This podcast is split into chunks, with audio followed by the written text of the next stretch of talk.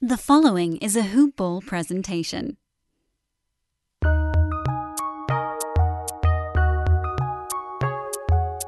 Welcome to the Fantasy NBA Today podcast.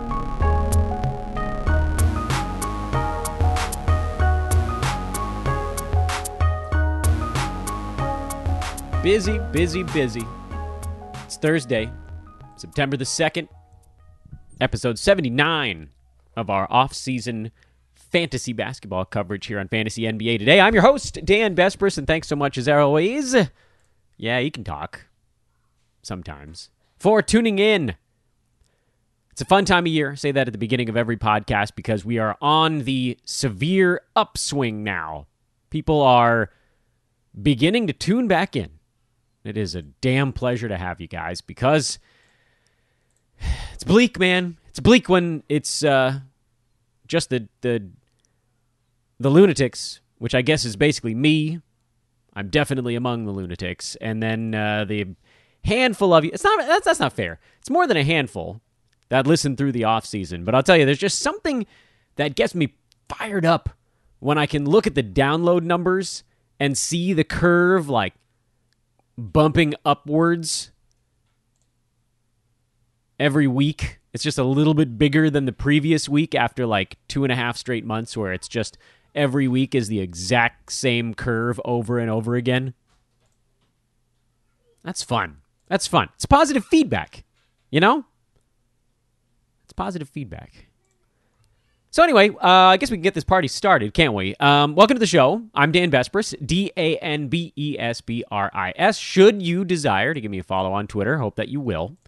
If there are any of you that are new to the program, welcome in. You caught us right in the middle of a rather long expedition. We've gone spelunking. We've gone spelunking at this point, and what we are spelunking for are buckets. Gold nuggets and explosives, as you guys recall from my uh, metaphor on yesterday's show or the day before. Shout out to our uh, buddy Blake for telling me to try to keep the metaphor going as long as humanly possible. I, I, uh, yeah, no, it, it, it's it's that's that's as much as I could do on that front. Um, yesterday we continued our our voyage into the buckets. In fact, this was now something that we started on the 24th of August, which was uh, last Tuesday. So this will be show number 10 on the Besbris Buckets. And I know that, you know, it seems a little bit, that's not fair because that would include a weekend. This is show number eight on the Besbris Buckets. We did the top five, then we did 6 through 12, 13 through 20, up to 30. 35, 43. How how far did we get in yesterday's show? I don't even remember at this point. I think we got as far as Rob uh, Christian Wood. Wasn't that the last one at 52? Starting to realize that this is taking longer than I expected. But the beauty of it, as I now try to rearrange my Excel spreadsheet so that I can actually see everything I'm working on at the same time. ah, I really didn't plot this one out properly the uh, the beauty of what we're doing right now, and the reason that it's taking so long, is that we're doing it in real time. We're doing it in real time together because uh, I thought it'd be kind of fun for you guys to see my process or part of it, really, because as much as I'd like to say that this is my process, this is sort of part of it. There's there's other stuff that happens off the air. If I did everything that I was doing on air, these podcasts would get long, weird, and uh, very dry. So I try to take care of some of the logistical, small, tweaky type of stuff when we're not doing the show, but a lot of what we're doing, you're getting. So we are now 13 buckets deep. By the way, this is a hoop ball presentation. Hoop ball with the draft guide out now. Go get yourself a fantasy pass. Yeah, the price went up to $5.99. You missed your chance to get it at $4.99, but the price for life is still in effect, you would just get the new price for life. Fantasy Pass includes full season fantasy uh, subscription at Hoopball. It's got the draft guide, and of course, it's got the B150, the Brewski 150, the premier list in all of fantasy sports. Uh, before we do Julius Randle, want to remind you guys that the first of five college football odds boosts is happening tonight. That's just a few short hours from right now. Make sure to get down on it. Get down on it. Do it now. There are there's another one tomorrow and then 3 on Saturday and then an NFL odds boost on Thursday of next week. That's with our buddies over at mybookie.ag. These are real wagers for real money that they shift the odds substantially in the bettor's favor. And here's the thing. MyBookie is our partner. That's where we want you guys to sign up using promo code HOOPBALL when you create your account. It's on the third page of sign up. Just put it in the where did you hear about us box, basically.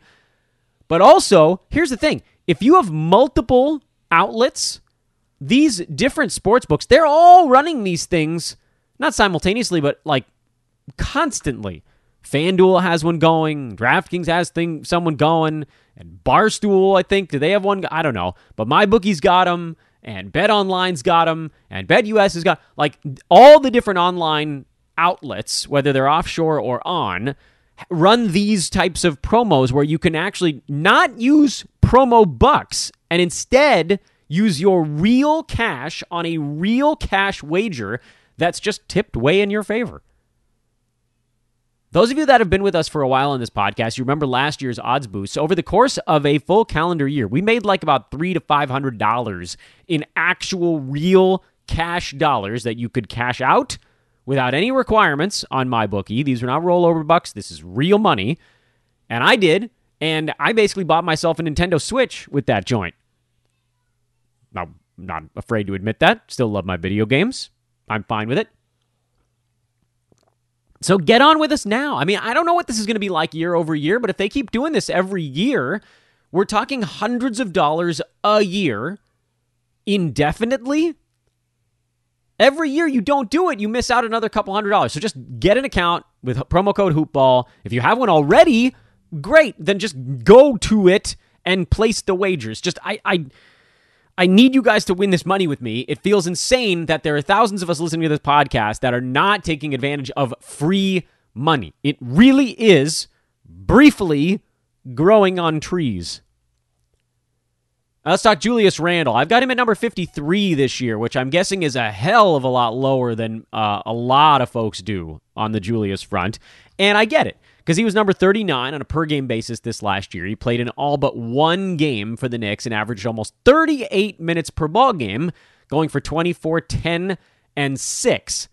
Crazy awesome popcorn numbers. Two three pointers a game, even had himself a steal, positive free throw percent guy, negative field goal percent guy because he was tasked with doing so many things. Here's the issue. Randle took almost 19 shots a game last year, while basically the only offensive option on that Knicks team. Derrick Rose was there for short stretches. He had COVID. He was out for a while. He wasn't himself even after coming back. And so it's hard to weigh that in on what Randle was actually doing. But the Knicks brought in two now scorers in Kemba Walker, who, yeah, is going to miss some time, and Evan Fournier. These are guys that are going to be wanting 10 plus shots per game, probably significantly more than that on the Kemba Walker front. RJ Barrett, he just is going to get a little bit more every year. Rose is still there. So all of a sudden, the Julius Randle gets all the usage thing just not only isn't going to be the case, but never really should be the case if you're trying to build a winning team that can do something in the playoffs. It was something that worked in the regular season because the Knicks played harder than everybody that they were against. But in the postseason, when they're just like, oh, so you're saying all we have to do is guard Julius Randle? And they did, and the Knicks flamed out quick. They will have other options. They're not elite, they're not as good as Randle, but they're going to have other options, and those guys are going to be doing stuff because you need to have more than one attack point. So Randle's usage is going to take a hit, and his value is really heavily tied up in his usage. Turnovers might come down a little bit. The negative impact of his field goal percent comes down a little bit. But the positive influence of his free throw percent, assists, threes, points, all of that stuff comes down probably more than the other stuff goes up. And if his minutes come back a little bit from 38 a ball game, well, steals will come down, rebounds will come down. The stuff that he was getting just by being on the court that didn't necessarily require the ball in his hands, all of that comes down as well. Let's assume his minutes come back from 38 to 36. His touches come down. The assists go from six to five and a half or five. The shots go from 19 down to 17. That's a serious knock on someone whose value is all usage. He's an all usage guy aside from the 10 rebounds. That's the one thing he does that's not usage tied, really. So I got to bump him backwards.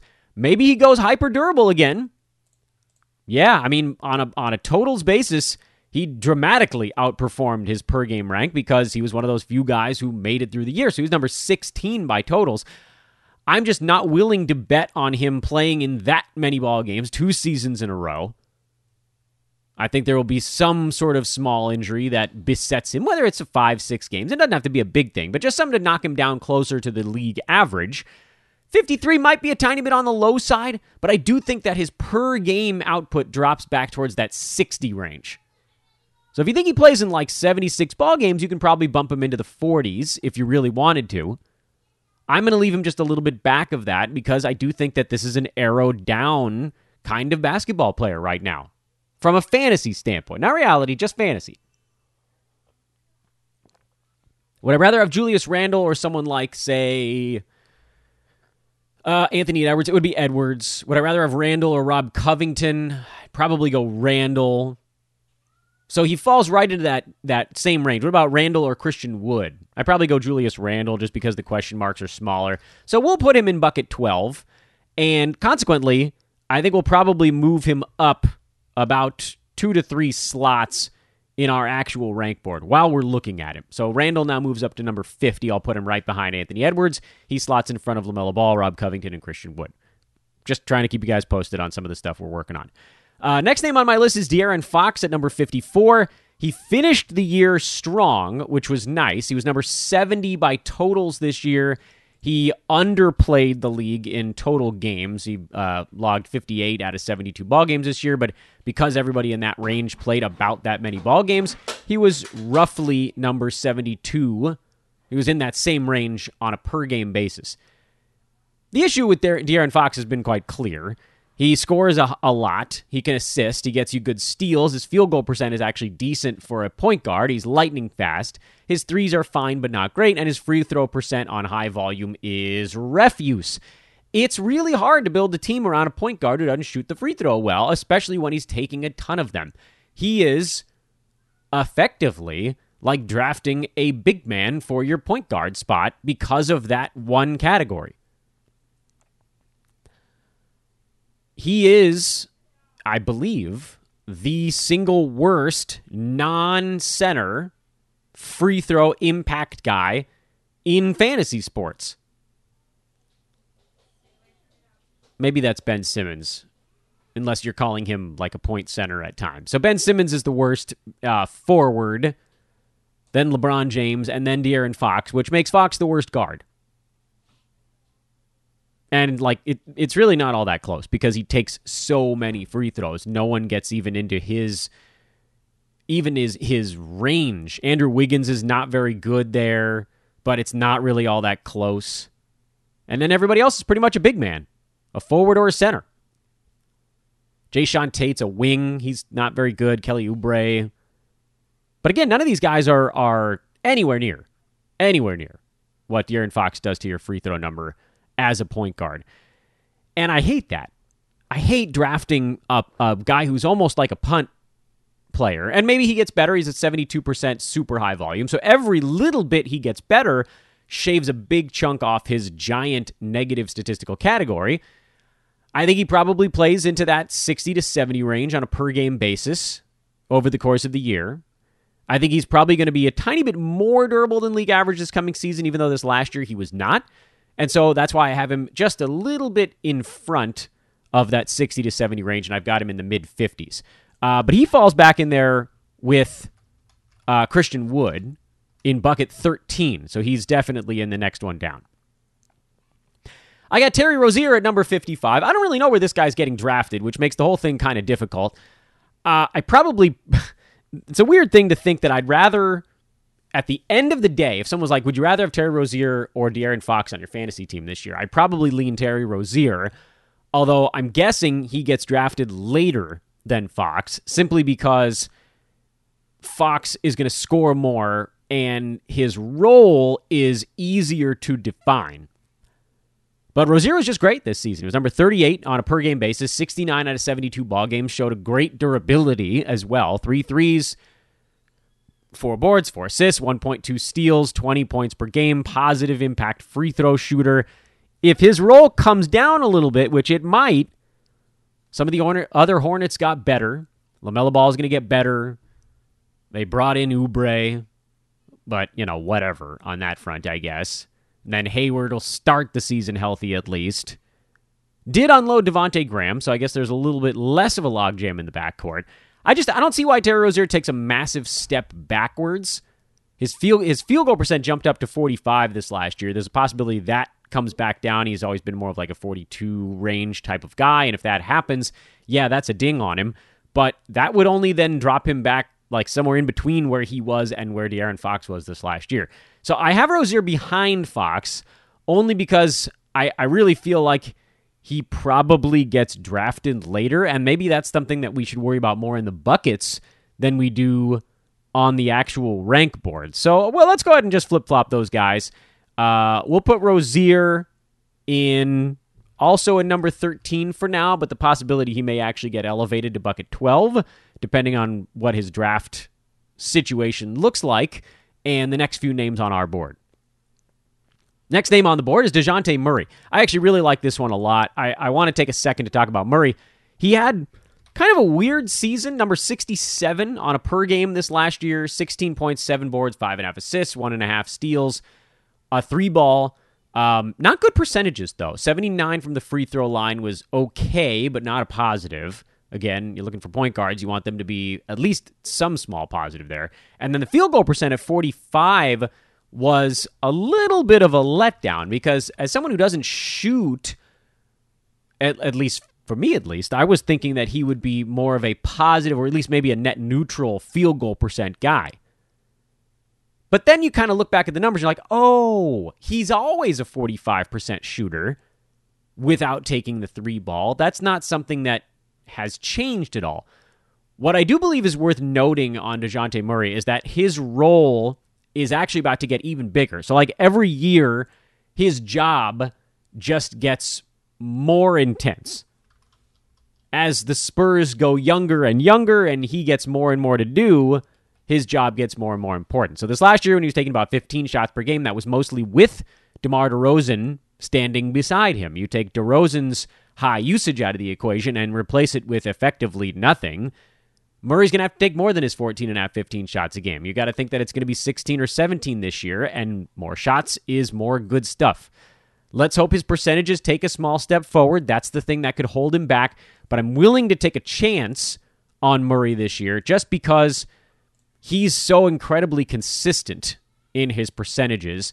And so I'm going to throw him also in bucket 13 because if, if the percentages don't take a step forward, then he ends up probably maybe the, the third out of those four guys that we've put in the 13th bucket. But if his percentages stay where they are or even move forward a, tiny bit, then uh, you're looking at potentially a very large season. He has the potential, by the way, to move up a little bit as well. But I just I I, I don't think that he gets drafted in front of those guys in 12, so I don't know that we need to make, make that adjustment right now. Gordon Hayward is number 57. He'll be better than that on a per, a per game basis, but he's not going to he's going to get hurt at some point along the way. I'm going to put him in that same bucket. I think that we're pretty clearly in this range right now of the hey, either these guys are going to be like top 40 per game but miss a few games or top 65 and relatively durable. Puts him somewhere in the 50s overall. Hayward, safe. Roto, a little dicey head to head. He can settle into bucket 13 also. Uh, and now things start to get a little bit weird. At number 58 on our board, we've got Chris Boucher, who I've continually moved down my list. And I'm not certain that it's 100% fair. I just don't trust the Raptors to give him the minutes he needs every ball game. And Toronto actually got better on the interior during this last this this current offseason. Last year, they went into the year with just Aron Baynes and Chris Boucher. Those are like the only center options they had on the board. Midway through the year, they traded for Khem Birch, then re signed him, traded for Precious Achiuwa from Miami. So now all of a sudden, Aron Baynes likely to retire in that he didn't really play anyway, and Pascal Siakam is capable of playing center. So they went from basically being Siakam and Boucher able to play center to Siakam, Boucher, Achiuwa, Birch this season and it's going to have an impact. And maybe Boucher gets his 24 minutes a game again when it all averages out. And last year, remember, he had some games where he played like 33 against smaller teams and like 15 against bigger ones. And it was this back and forth. And, and we just on the podcast, we are like, look, don't look at his game by game. Just look at it at the end of the month and it'll be fine. I don't know that I feel that same way this year. I think there might be weeks at a time where he just gets outplayed by Birch and Achiuwa and he'll definitely get outplayed by Siakam, provided he's still on the Raptors when the season starts. And I worry Boucher may be the odd man out. He puts up these robust fantasy lines. His fantasy game is insanely positive, but his defense, his real life, actual playing defense, is bad. The block shots are mostly because he's making up for mistakes that either he or someone else on the Raptors made at that end of the floor, and there were so many this year. But at the same time, because his fantasy game is so ridiculous, all he really needs is 20 minutes a game. He's that Nerlens Noel mold type guy, not at the same not the same type of fantasy line necessarily, but only needs 20 minutes is really the story there. You can take a solid 15 to 20% off of what he did this year and he'd still be inside the top 80. Now, that's why we have him where we've got him. I don't think he falls all the way back to 20 minutes per game. I think he still sees some playing time, but I've got him pretty close to 60, and that puts him as the start of our next bucket, and that's number 14. I have DeMar DeRozan at number 59. Uh, he was number 43 this last year, but look, he's just not going to do the same amount in Chicago that he did in San Antonio. It may not be a colossal step backwards, but it will be a step backwards. Seven assists, not happening. 22 points per game, not happening. 7.2 free throws per game, really don't think we see that happen. Really don't. The thing with DeRozan is that he's a, a guy where everything is tied up in usage in kind of a different way. It's like sometimes we're talking about guys that need to get a bunch of points and threes and assists and uh but you know something might get better if their usage goes down. With DeRozan, it's not that way. His turnovers were super efficient despite high usage, and his field goal percent was a positive. Like sometimes with these high usage guys, like well, at least they were shooting forty three percent on eighteen shots a game, so that won't be as awful. His field goal percent was also tied into his usage. He had points, assists, field goal percent, and free throw percent and the only thing he doesn't do that some of the other guys do is hit three pointers. So at least that's sort of a net neutral here. But four things come down as usage moves away from him, and basically zero get better unless turnovers goes from two to like 1.7. So the usage thing is just such a big deal mathematically for DeMar. And you guys know I love me DeMar DeRozan. For all these years, he's been a pillar of efficiency, hanging out in that 45 to 60 range, and then he was better this year than previous seasons, and he's generally somewhat durable.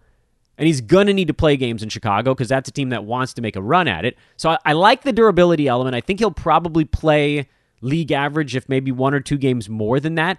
But that 45 per game rank, that's coming back by one to two rounds, I think. So you probably see him in the mid to late 60s on a per game basis this year. Maybe he gets into the low 60s, high 50s, and that's where we've got him on this board.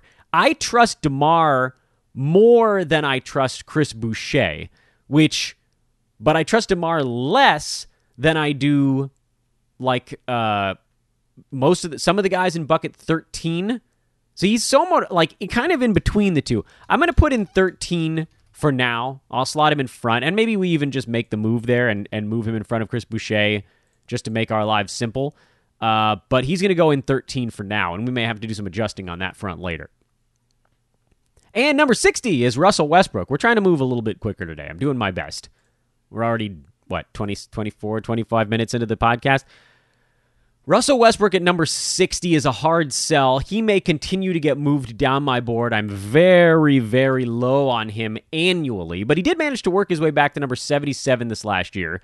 After being unrosterable for the first three months, he was actually like a more like a top 25 guy. The I don't know if the second half of the year, but perhaps a little bit later than that. He got very, very good. Number 25 the last 30 games. 23 points, 14 boards, 13 and a half assists, 1.3 uh, 1.5 steals, 44% from the field, 71 at the free throw line. He's just not going to get 19 shots a game with the Lakers and 13 assists per game. Something's coming down. He's not going to be asked to get 12, 13 rebounds per game. Although I don't think the Lakers have that big of a problem with it. Anthony Davis doesn't seem like he really wants to go get the boards during the regular season anymore. But there's just all this stuff is coming down for Russ. He's not there's no path for him to top 25. Top 60 is a pretty reasonable target for Russ assuming the efficiency doesn't is actually okay. Uh, and I'll put him down there in uh, bucket th- uh, 14 with Boucher because honestly, I just don't want anything to do with him.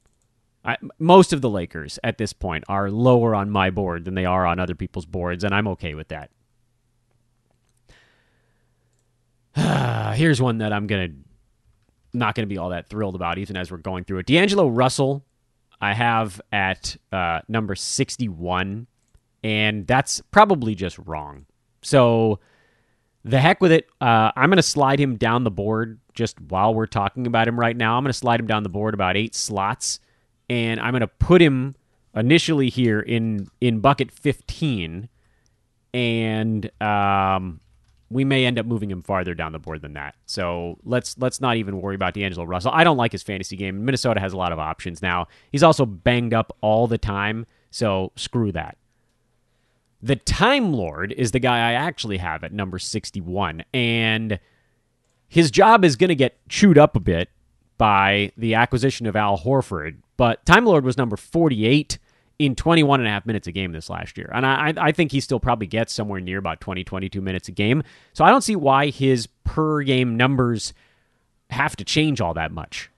They may come back a little bit if he's less on skates on defense. So like 2.1 blocks in 21 minutes. Maybe that comes down to, you know, 1.7 if he's just not making mistakes to cover up the, the, Chris Boucher defense that we just talked about a minute ago. These teams want those guys to not have to block that many shots because it's usually a sign, a symptom of something else going on with the team. But he's not going to get completely iced out by an aging Al Horford. I like Al, and you know we'll come across his name here in the not too distant future on our boards, but Robert Williams is is still the guy with infinite fantasy upside and if anything happens to Al Horford, if he sits out back to backs, whatever, those games are ones where Robert Williams jumps up to 27, 28 minutes a night, and suddenly then those are top 25, top 30 ball games. So I would rather have him than Boucher, Westbrook, D'Angelo Russell. I might even make an argument that I'd rather have the Time Lord than like a Gordon Hayward, who's probably going to be hurt part of the year, or De'Aaron Fox if the free throws become an issue. So I'm going to put him in bucket 13 for now and it probably requires us to adjust our actual numbers on the fly, and uh, we can do that after the game, after the uh, after the podcast. Me saying weird words is the actual sound of someone sending me an important text message in the middle of a sentence. So, um, yeah, Time Lord, we're going to slide up the the charts just a little bit. Next player on our list is Malcolm Brogdon. I, I think I, I feel pretty good about this spot for him. That he, right now he's sort of sitting at number 62 on this board, whatever number that ends up being. Um, he's safer than Boucher. He's safer than Russell Westbrook. So, uh, but he's not as exciting to me as some of those guys in bucket 13. So it's possible that we may end up needing to give Malcolm Brogdon his own bucket and move some of these other guys back a level. So I, I guess we can do that for now. Brogdon will be bucket 14 by himself.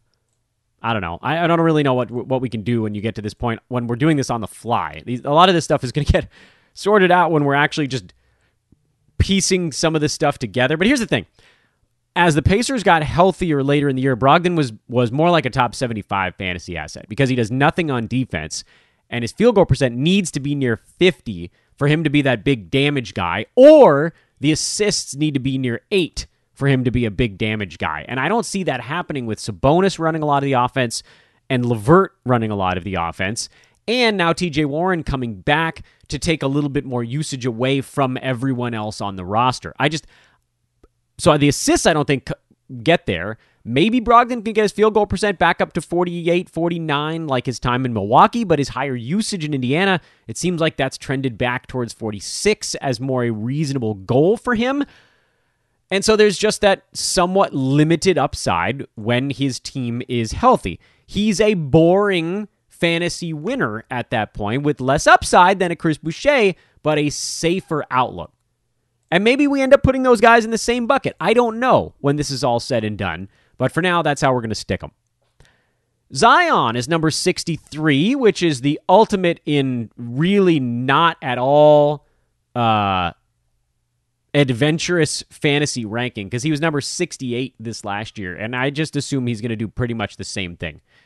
The big hope is that he can, his free throw percent will continue to creep up by one or two percentage points annually. And every time that happens, he moves a little bit farther away from being a punt guy and he climbs the board by a half a round, around something like that. But his overall game, to me, doesn't feel like it's going to make that big of a change. He's just a bull in a china shop, and sometimes you put those guys in the NBA and the china shop proves to be more durable than expected. He proved to be a bigger bull than expected. He's a monster, man. And uh, his fantasy game is quite predictable now. Uh, super high field goal percent, bad free throw percent scoring, some rebounds, not a ton of defensive stats. Passed a little bit better this last year, uh, but probably not a whole lot of upside beyond that. So throw him in this range. Like Malcolm Brogdon, I think he's a pretty, which is weird to call. It's very weird to call Zion Williamson a boring basketball player, but from a fantasy standpoint, he's kind of boring. He's the guy you take in this range in the mid 60s if you had some risks in the 30s, 40s, and 50s, and you're like, well, I need to get a guy who's just not going to totally poop the bed. Uh, and I have some good foul shooters so far, so I don't have to worry about that element. I'm probably not going to end up with many Zions. I may bump him down the rank board if we find out that he's getting drafted earlier than this, because I just don't want to have to think about it. And overall, you guys know how much I hate punt guys. And Zion's a punt guy. He's one of the worst foul shooter impact players in the NBA. But his other stuff does counterbalance that, and he does then make more sense than Westbrook or D'Angelo Russell, at least of some of the later names we've just talked about on the show. How many more of these can we get through before we wrap things up? Uh, Mitchell Robinson is number 64. I think he has a chance to be a really interesting post type guy. I would rather have Mitch Rob than Westbrook or D'Lo as well. I, I, I think I'd probably rather have him than Zion just because there is to me more upside built into Robinson's shot blocking stuff. But he profiles a little bit uh, in that Chris Boucher mold where there's the the potential to do something really special. There's all the also the potential that Nerlens Noel is just the better center, and maybe there's a flip flop that happens there. Uh, I, I Mitchell Robinson to me with the risk, I probably have to put him in bucket 14, but I'm actually leaning towards even flipping him a tiny bit sooner than that and then we may bring him down a peg if it turns out he's being drafted super duper late. So, just for our purposes here, let's slide him up about four slots just so things match up a little bit better. Uh, and he's at the back end of bucket 13 right now, waiting on public opinion. Um, let's do three more names and let's try to do them somewhat briskly here. Jarrett Allen is the next name on the board at number 65 he falls back in the Russell Westbrook bucket with me. I I, I was disappointed, severely disappointed with what he looked like in Cleveland after the trade. He was number 87 this year on a per game basis. He didn't take as many shots as I thought he would. He didn't block nearly as many shots as I thought he would. And I'm wondering if now that he got paid, does that get better, worse, or stay the same? I had a lot of hope for his upside. But playing in Cleveland was has been so far at least not good for him. Not good passing on that team already, and they traded Larry Nance Jr., so passing's actually going to get worse. He's the center. He's basically uncontested at that spot, and they just invested a ton of money in him, so he's still a very safe play, but there's to me there was a big letdown there. So I'm throwing him in bucket 15, and I feel fine about that as we keep moving along. Jerami Grant, also someone that goes into bucket 15, maybe even bucket 16. We saw him very much run out of gas at the end of this last season. Overall, on the year, his numbers were still pretty good. I say pretty good because they weren't as good as they were for a royally long time. He finished at number 81 on a per game basis after sitting inside the top 40 for most of the season. He just totally fell apart late, ran out of gas, field goal percent went into the toilet. And I don't trust that number to get back up, especially with Detroit leaning so hard into the youth movement. He's going to lose touches to Cade Cunningham. I don't know if it's going to make his other stuff get better. Like, I like Jerami Grant's game. He, that's why he was such a nice pick this last season. But like to me, there is no, nowhere to go but down for him. So Grant actually falls behind Westbrook, behind Jarrett Allen. I don't think he has the upside that some of these other guys do. We've talked about where if things kind of break their way, I, I think we saw things break his way, and then he tuckered out. And finally, Lonzo Ball, the last name we'll do today. Remember, we already have D'Angelo Russell, and we slid him in behind those guys. Lonzo Ball is, to me, a, a pretty good discussion here between buckets 15 and 16. He's not good enough now with this very robust roster around him to make it to bucket 14. He's also pretty dinged up on an annual basis. So you're the, he to, is sort of in the the mental battle between Westbrook and Allen, but better than Jerami Grant and D'Angelo Russell, which puts Lonzo in bucket 15. His fantasy game will translate better than say like a DeMar DeRozan, who almost definitely takes a step backward with his new team. Lonzo might be able to kind of hang in there and keep his numbers afloat with his new his new teammates. And he was number 48 on a per game basis. But i just think little things come back. Assists might come down a little. Threes comes down a little bit and uh, and again and, and he just hasn't been able to ever stay fully healthy so you roll that together you're talking about per game probably falls to maybe the 55 60 range and then totals he probably falls another half round or so and that puts him kind of where we have him now, which is mid to late 60s by totals and bucket 15 as we put a pin in our goodies here at 68 ball players so far.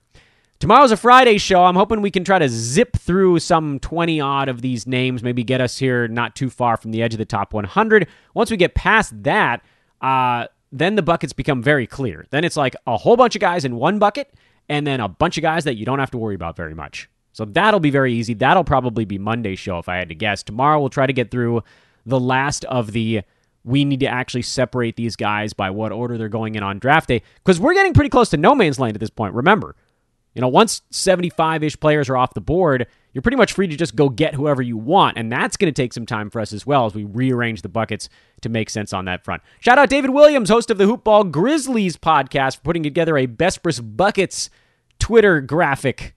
That was great. Love it.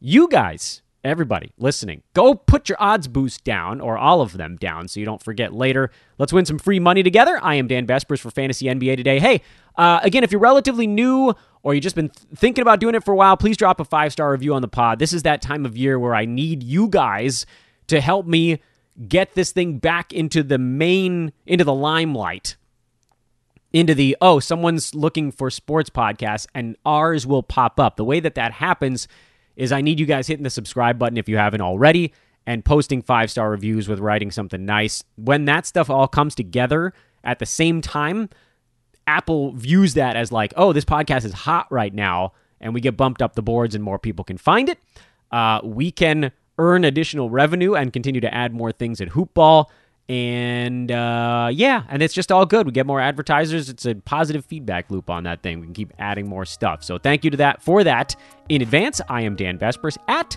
Dan Besbris on Twitter. D A N B E S B R I S. Have a lovely Thursday. Friday weekend show coming up tomorrow. We'll talk to you then.